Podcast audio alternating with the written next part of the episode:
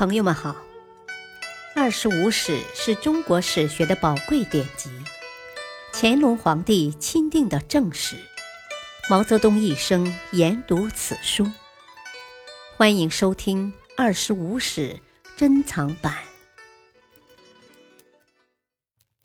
第八部《南齐书》传记第六：东昏侯。二，刘轩认为，倘若萧遥光为帝，自己就要失去国舅之尊，便坚决反对。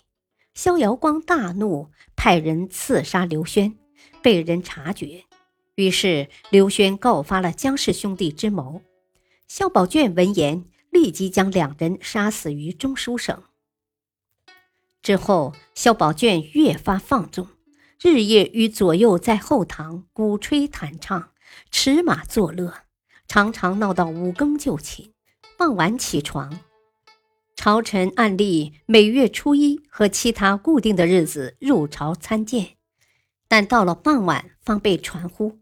有时等到天黑，萧宝卷还不出现，只好被遣退而出。尚书省的文案奏告。一个月或更长的时间才上报一次，报上去的文案也少有批阅，被宦官们拿去包裹鱼肉。萧宝卷喜好骑马，一次他骑马出游，看看左右，得意地说：“将这尝尽我骑马，这小子如果还活着，我哪有这般痛快？”转而问道。江浙是否还有亲属之类还活着呢？左右回答：“只有江祥还在东野。”萧宝卷立即在马上发出诏令：“此江祥自杀。”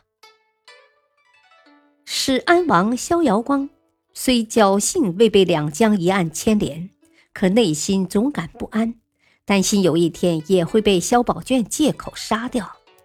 就与弟弟荆州刺史萧遥新密谋策划，准备发兵拥据东府，争夺地位，让萧遥新从江陵直下建康为援。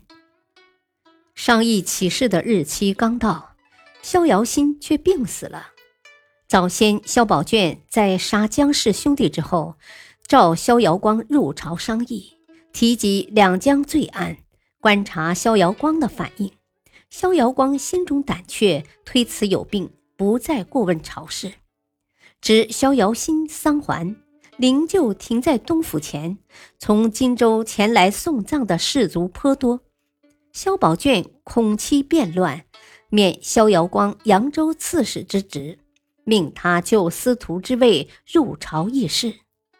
萧遥光担心入朝被杀，采纳部署建议。收集萧遥新余部，以声讨刘轩为由起兵。萧宝卷即令萧坦之带兵进剿，又召徐孝嗣入卫宫廷。萧遥光寡不敌众，兵败被杀。萧坦之以护卫有功，晋封右仆射，但他恃功骄恣，专横独断，遭到如法真的记恨。如法真屡屡向萧宝卷进谗，在萧遥光被杀后的二十多天，萧坦之被逼令自杀。除掉萧坦之后，如法真又诬告刘轩有谋逆的意图。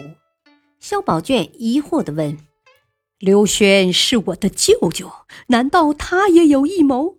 但如法真说：“明帝与武帝乃堂兄弟呀。”他受到武帝那样的信重，最终还是杀了武帝的后代。难道国舅就那么可靠吗？经此一击，萧宝卷当即命人将刘轩拿下，杀死了事。不久，徐孝嗣也被杀。至此，六贵尽除，只有江州刺史陈显达尚有些势力。陈显达早已得知朝廷上的变动。听说萧宝卷也有心除掉自己，便发兵围攻建康，兵败而死。萧宝卷喜欢出宫游玩，每次外出为防止别人看见，总是事先将所要经过地方所住的人赶走，留下空房子。他出游时，先由卫司敲鼓，沿途走一圈居民们凡是听到鼓声，就立即跑开，连衣服和鞋子都来不及穿好。违反禁令之人便被随手格杀。一月之中，萧宝卷要出去二十多次，既无定向，也无定所。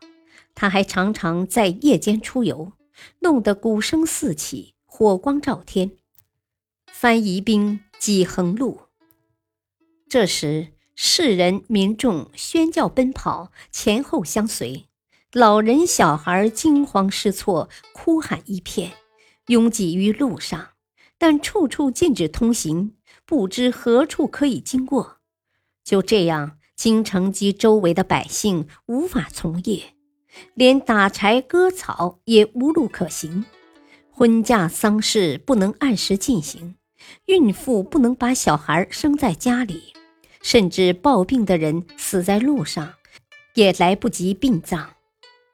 有一次，萧宝卷来沈公城，一妇女因临产来不及逃避，被他们发现。